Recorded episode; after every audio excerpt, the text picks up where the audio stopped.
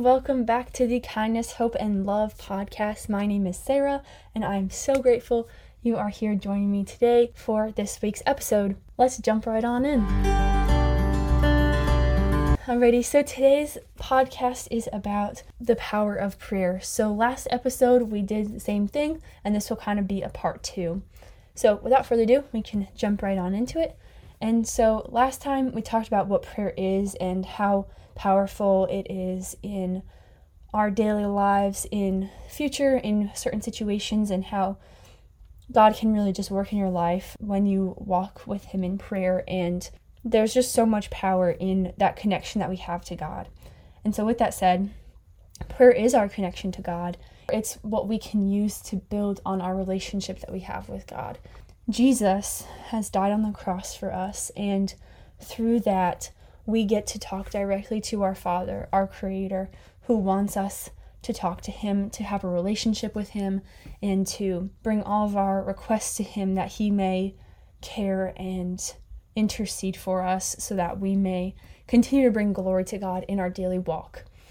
And so I just think that's fascinating because a lot of times in the Old Testament it'll say like they offered prayers and priests did this and this and this, but a lot of people couldn't directly talk to God, and there were a lot of rules and regulations around that, and just the whole idea of prayer. But Jesus has come here to say, Here, you can talk to God, and you should go talk to God so that He hears you and you can build a relationship with Him.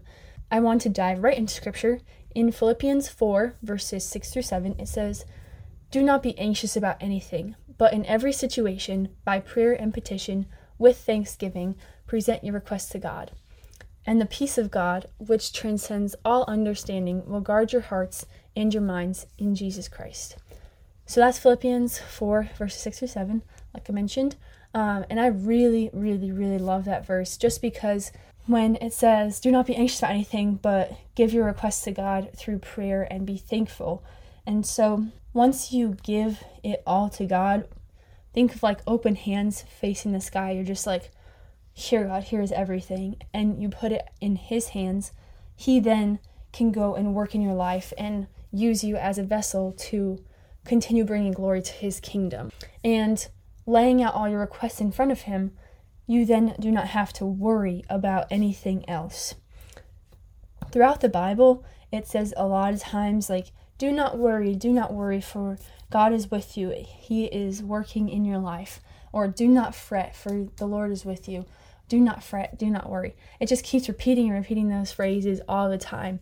And I think our relationship with God, built on a foundation of prayer and communication, is like our shield against the evil things of this world. And continuously talking to God, the more we are in communication with Him and trusting in Him, being like, Lord, like, thank you so much for this food that you provided, or Lord, thank you so much for this body that you've given me, or this school opportunity you have provided, whatever it may be.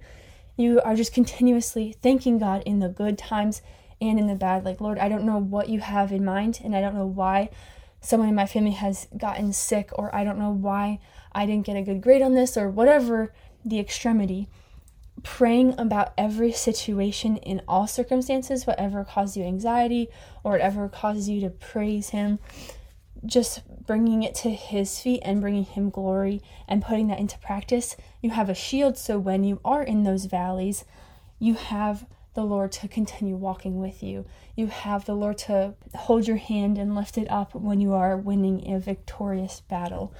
And so I think that walking with God is kind of having that relationship with Him built on prayer, just because through prayer you do get to know God and you get to see how He answers prayers and works on His own time.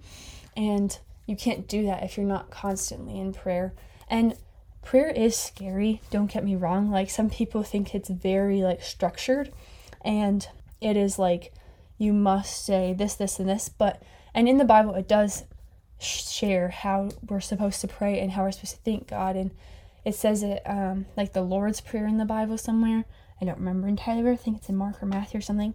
But God teaches us how to pray. And there are so many different variations of that. And just having an open, honest conversation with the Lord is just so powerful because, you know, He is there.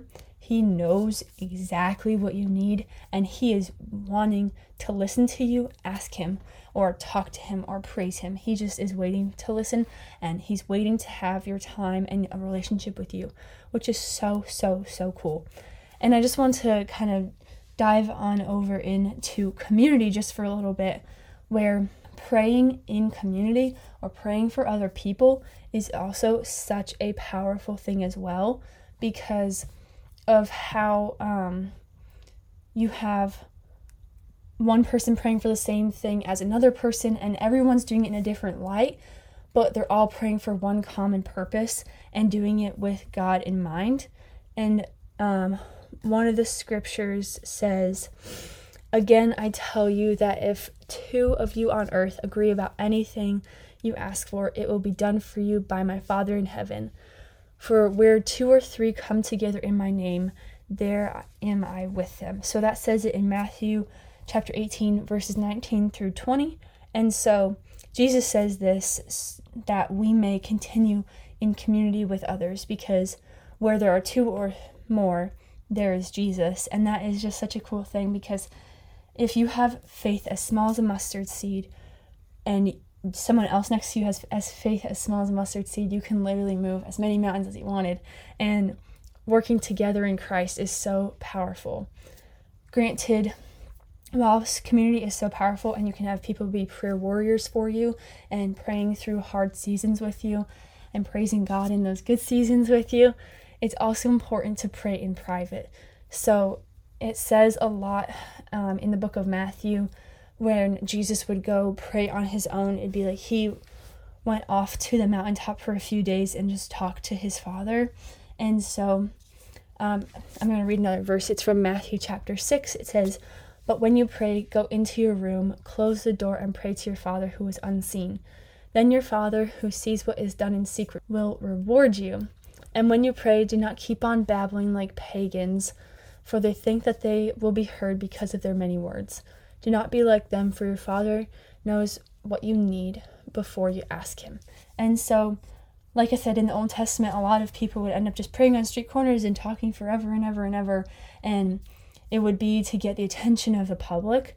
However, God knows the desires and the prayers of your heart before you even say them. And so, going to Him in private and just talking to Him alone is powerful in itself so that you may um, unite with him form that foundation and then be able to go pray in um, public where you can use your relationship with god for a greater purpose as well so with all that said there's so much power in prayer and god hears us with anything that we ask and he will give it to us um, as long as it aligns with his will. And I think that's also another important prayer is to pray that the Lord's will is done because there are so many things that we ask for. And while it says like you can ask for anything and ask and you receive and the Lord will give it to you, it has to just be of God and of his timing because if it's what we want and like say you wanted a certain opportunity like you wanted this one job and you really thought it was like the right fit and it was the right time in your head, but you don't get it, the interview didn't go as well as you thought or hoped for, or you might have thought it went really great and you just didn't get the job, but then a couple months or whatever, few days down the road, the Lord provides you with another opportunity, a different job, whatever it may be, and it's even better than the previous one. And so there's this really cool um, little graphic that I read, and it's like keep praising God in the hallway until the next door opens because there are so many doors that He is opening and closing all at the same time. And to continue praising Him in the hallway is important part of prayer and in your walk of life as well. Because He wants us to spend time with Him in those valleys and in those mountaintops. The next few weeks, actually, we'll be talking about those valleys and those mountaintops and how to just continue keeping the faith and continue praying through those different times because it is challenging when um, we don't see things happening in our timeline, whereas it might be happening for someone else in our life or whatever it may be. However, with all that said, prayer is that constant through it all. And because of how powerful it is and how consistent you could be with it or not, the Lord is always there to listen. And it's so important just to talk to your Father in heaven who is listening and waiting for you to talk with Him. There are so many things in this world that pull our attention, and we can become worried and overwhelmed, and it can feed into these emotions of our own, and we can end up getting trapped in those emotions and not understand how to get out of them or how to handle them. For me personally, I get overwhelmed pretty easily, and then I'm like, wait, my to do list is not that important. What am I really doing and why am I doing it? And I think going back to that and going into my roots and thinking, like, Lord, this schoolwork that I'm doing, my master to do list, is not that big once I realized like the true purpose for me being here is to glorify the Lord's kingdom. And while I'm going to school for me may be glorifying his kingdom, maybe this certain job for you is glorifying his kingdom or being a caretaker or whatever it may be.